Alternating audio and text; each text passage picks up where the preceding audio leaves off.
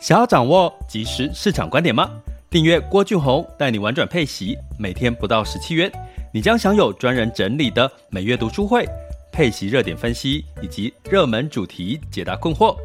不论你想通过基金、ETF、美股或台股打造你的现金流收入，我们都能为您提供支持。点选资讯栏的订阅链接，了解更多。让我陪你一起投资理财。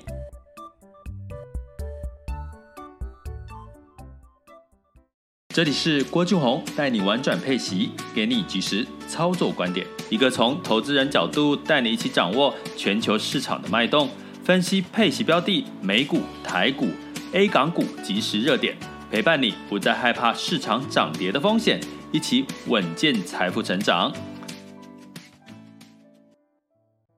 各位亲爱的学员以及听友们，大家中午好、下午好、晚上好。今天来到了这个时间呢，是七月七月的十一号。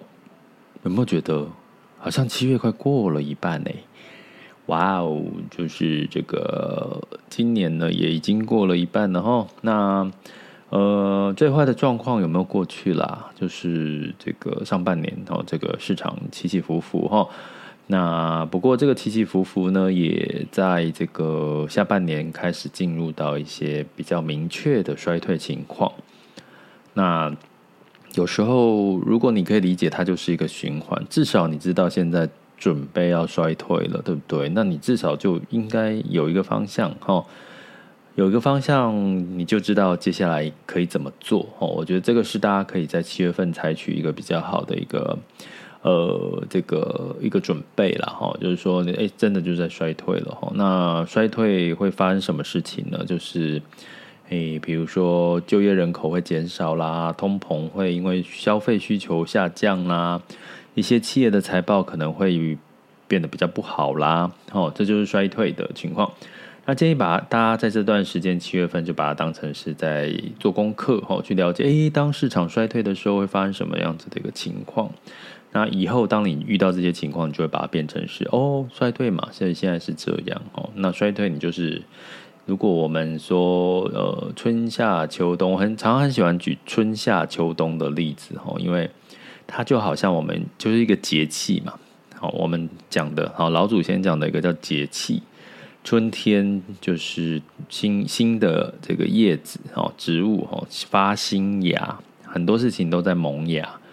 呃，夏天就是那个新的叶子，然后就好像你从那个小朋友长大成这个青少年哦，那你就会很多的热情，很多的行动力，比如说很多事情也会变得很火爆哦。你有没有觉得最近的情绪也会变得稍微火爆一点呢？因为夏天嘛，夏天到了，所以情绪也会受到一些些的影响哦。那呃，这就是夏天哦。那你会想要这个往郊外跑哦，就是去做活动力也会增强哦。在夏天，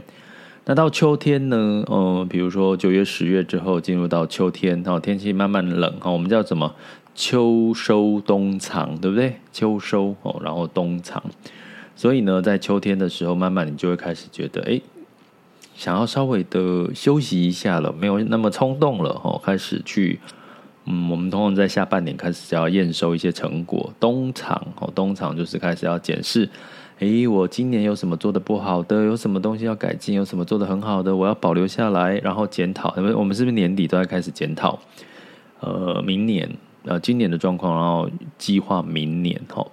所以它就春夏秋冬这个节气，其实就跟我们的作息运作其实都很像。我们从现在是夏天哦，这个就是。执行力很强，活动力很强，然后到秋天开始要验收成果，所以呢，我在这个七月份我们第一集的 EP 零一给订阅学员的这个课程，我我也特别提到了，其实也开始你要准备好这个验收你的成果哦，就是从七月第三季开始哦，其实这个整体的市场也出现了这个氛围哦，包含像这个 Q two 的财报。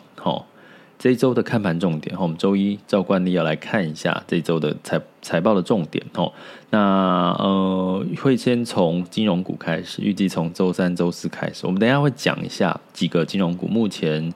市场预估是比较偏乐观，哦，这个它的营收方面的状况是怎么样？那大家心里有个底。那可是呢，其实也要留意 CPI 哈，跟这个经济衰退哈，CPI 一定会往下走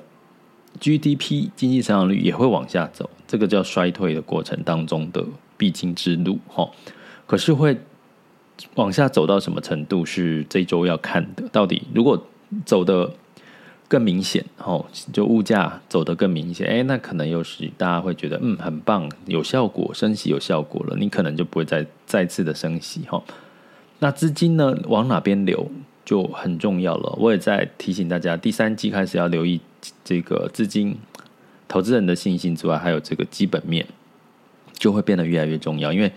从第二季进入到第三季，第三季就是旺季了，很多什么旺季，不是不是那个脑袋旺季的旺季哦，是那个很旺嘛，就是夏天嘛，就是很多事情就就是进入到旺季开始收成哦。如果你上半年有努力工作，努力学习怎么投资理财，你下半年可能有一些收成的机会哈。所以呢，资金流入哪里？好，那些地方呢，是不是因为它的这个财报？预计可能下半年会表现比较好哦，你可以用这样的一个角度去看。所以呢，我们就来看一下哈，就是呃，上周我们一连串跟各位来说一下故事哈。经济真的在衰退了，通膨，经济衰退。上周美国呢讲了什么呢？他讲了这个他的非农。我们如果你看媒体哈，哦最近有一个学员跟我分享哈，其实他他觉得很受用的是，真的你看媒体。你会很容易被误导，因为媒体就是要给你一个方向，我不知道这样子对不对了哈。但是呢，你会看到媒体会告诉你，比如说美国，哎，六月份的非农就业数据优于市场预期，哎，你听起来好像就业数据很不错，对不对？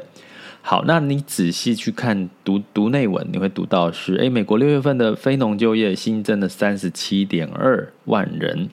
远超过预期的二十六点八万人。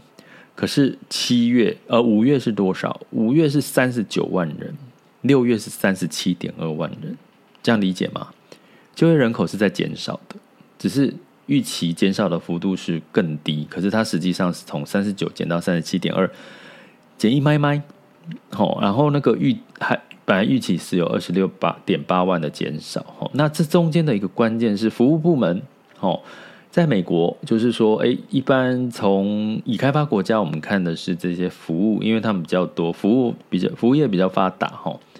所以他们服务业的这个就业人口开始在起来了，新增的就业人口哈，包含像这个零售业啦、医疗服务啦、教育之类的哈，哎，这些的服务的这个就业市场都在起来了。那你就对比台湾，我在讲美国，你可以对比台湾，台湾的制造业不错，服务业有没有起来？嗯，大家其实应该有感，哦因为疫情的干扰，哈所以呢，从商品转到服务，但是就业人口的确是有在降低，所以如果你只看标题，美国六月非农优于市场预期，你会觉得哦很棒，可是实际上就业人口是在这个新增是在减少了。第二个看什么呢？比如说失业率，失业率呢也这个呃变多了一点。好，也就是说，失业人口呢，五月份哈，大概呃所公布的数据呢，这个劳工部的美国劳工部公布的五月份的职缺哈是少了四十二点七万份，也就是说，嗯，企业呢减少征才了啦，减少新的征才，美国的确是在走这个这个往下走，而包含美国的初次申领失业救济金的人数也增加，哦，增加到二十三点五万，哈。所以呢，基本上，如果你真的这个客观的去看待数据，不要被这个标题党影响，你会发现，其实美国真的在衰退了。那台湾呢，也是。台湾看什么？看出口，齁。所以呢，有效果，升息的确带来了效果，哦。那到底呢？接下来这一周要观察什么？既然升息有效果，那我们就要看。六月份，哦，就是这一周，哦，要公布六月份的 CPI 指数了，哦，我看一下日期是周，呃，周五、周五、周几？公布的时间好像是周三的样子，对，周三公布 CPI 的数据，公布 CPI 的数据，美国哦，那呢预期是八点六，如果比八点六低哦，那可能大家觉得超乎预期，诶，不要代表这个升息是造成让经济的确衰退了，可是也带来了物价通膨的往下走哦，所以很重要哦。周三 CPI 的数据即将要公布了，拜托降下来，对，因为油价也有降下来一些些嘛，对不对？好。那另外呢，除了 CPI 密呃消费者信心指数哈，周四周五会公布了哈，消费者信心指数一样也应应该会要稍微弱一点哦，才是比较符合衰退的一个情况，不要太强啊，最近不要走得太强哦，因为你毕竟不要升息哈，那不要升息对什么有利？敏感度最高的就是十年期美债殖率，就是科技类股嘛哈，所以资金流入到了持续流入科技股，还有所谓的。呃，中国股市哦，那另外一个值得关注的这一周，就是从一样从周三开始哈，陆续会有这个美美国的企业财报，第二季的哦，第二季的从银行股开始，包含美国大通呃美呃摩根大通、摩根斯丹利，还有花旗、富国银行、贝莱德哦相关的这个银行机构哦，还有航空公司哦，像这个达美航空哦跟 Pepsi 百事可乐哈。那到底他们的财报是好还是比预期的不好？吼，基本上呢，呃，第二季的获利预估是呃 S M P 成分股预估是五点七，平均哦是五点七。哦，那其实呢，机构是比较偏乐观还是悲观？其实相关的数据我已经有在我们七月份一批零一的课。跟各位订阅学员详细的分析了哈，拜托这个订阅学员抽空哦，这周去看一下这个听一下课程啊哈，就是 EP 零一哈，哎，其实我有帮各位找到一个比较明确的方向哦哈，请各位订阅学员可以回去听课程呃看课程回看课程哈。好，这是第二个，我等下来跟各位讲数据。好，现在讲好了，我们刚刚讲这个。呃，公布的数据哈，我们先来看这个周三哈，我点一下资料，比如说摩根哈，摩根大通呢，目前它预期的市场的它的营收成长，第二季是零点五 percent 的成长，没错，你没有听错。啊，就这样，没错，所以金融股最近，呃，诶，我有贴给学员看，就是 S M P 五百。金融股最近表现没有很好，其实你看台湾的金融股的表现，也可以看得出端倪，互相有一些影响。诶，特别留意的是周周三，诶，周四哦，好，周四了哈，周四台积电也要公布它的相关的数据。目前的市场的预估，台积电营收成长是三十七点八，好，第二季预估是三十七点八。呃，乐观的比例是四十七个 percent，一半一半哦。台积电哦，这个也是可以提醒大家、哦。这周四，摩根斯丹利，摩根斯丹利就不错了，业绩财报的成长哦，就是有倍数的成长哦。预期的乐观程度是四十五个 percent。然后哦，我们来看一些比较我们熟悉的呃银行，你就大概知道，其实呃，像富国银行，富国银行是。预期第二季的营收是负的十四点六，嗯，负负的十四点六，一那觉得会超乎预期超过十四点六，大概只有三十个 percent 的机构预期，所以没有比较偏悲观。花旗银行第二季的财报预期是八点六 percent，那觉得会打败八点六 percent，好，负的八点六，衰退八点六，哦，不是正的。刚刚富国银行也是负的十四点六。哦觉得会打败负的八点六，花旗银行呢是有四十四个 percent 的人。那贝莱德呢是第二季的营收是零点四 percent 的成长，预计会比零点四好的有五十二个 percent 哈。所以基本上念到这边，大家听到的是什么？比较都是那个负成长，好跌啦，好跌就是它的营收了哈。第二季对比去年的第二季是跌。哦，所以基本上，所以金融股的表现不会太好，所以其实应该在这段时间已经提前反应了。你可以去看 S&P 500最近金融股的表现，应该普遍没有很好，没有到很好，哦，已经开始在反应了，所以也不用过于担心，哈。所以呢，金融股哈，包含这个联合健康、达呃达美航空，诶，我看一下，我上我有看到达美航空，可是我现在突然它消失了。总而言之，达美航空基本上是比较呃不错哦，它的这个财报数据，Pepsi 是成长一点四 percent，哦，预期是成长一点四哈。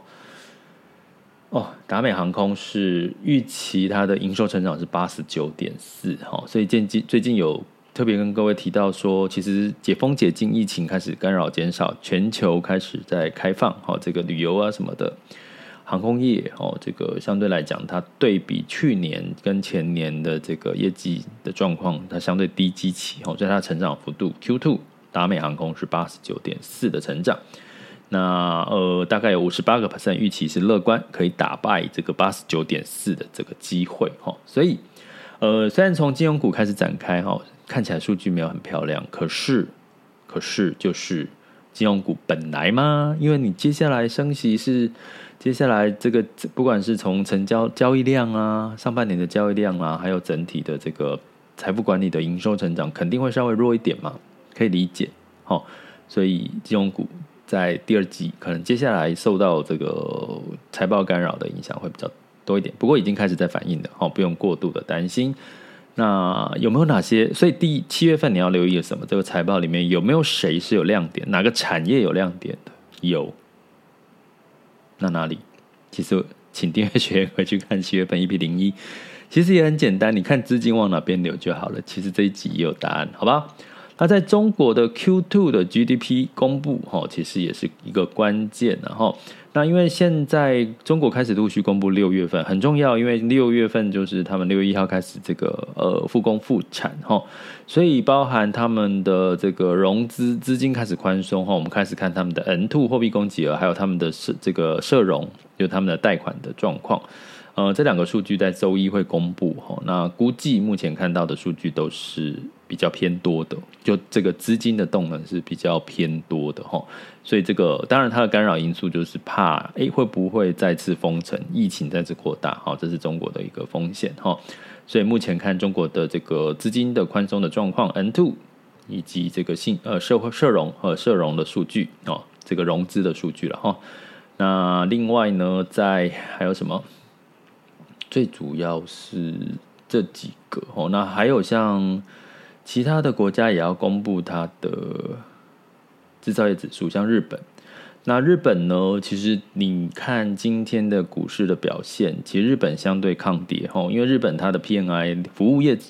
还是在往上走，它领先指标还是在往上走的哈。一样，这个数据在我们七月份 EP 零一里面有详细的数据哈。不过日本的可惜的是，它的日元贬值了。可能会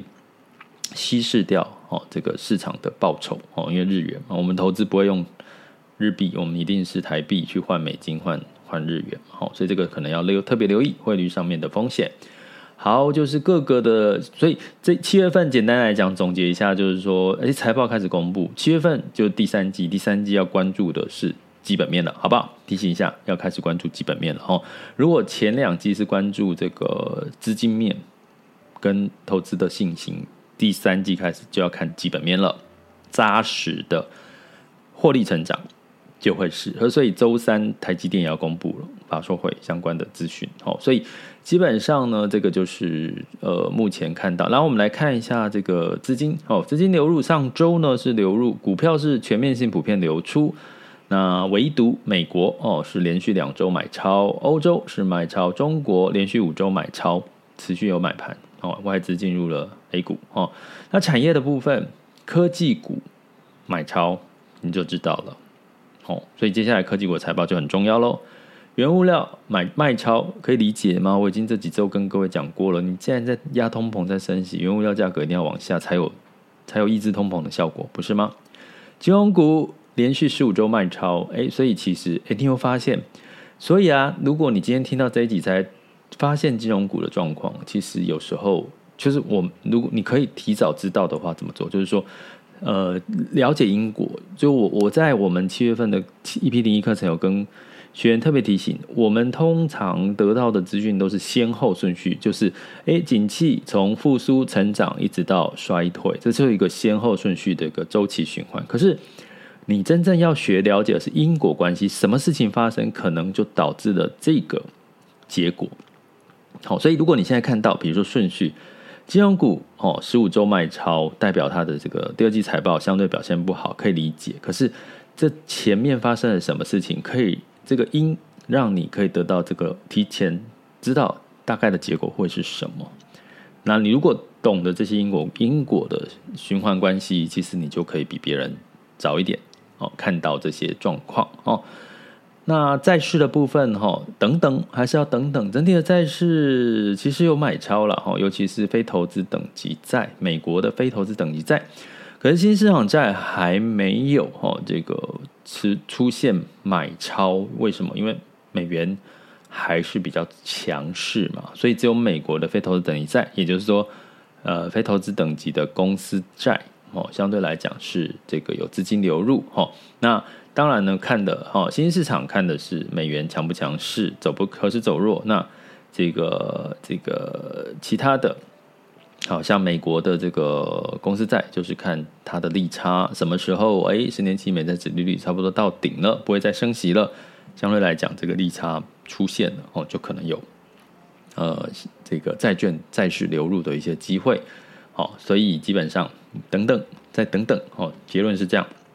那。所以呢，就这是这周哈，我们要特别观察的相关的数据哦。那如果对于这个看这些，今天我讲的有一点点的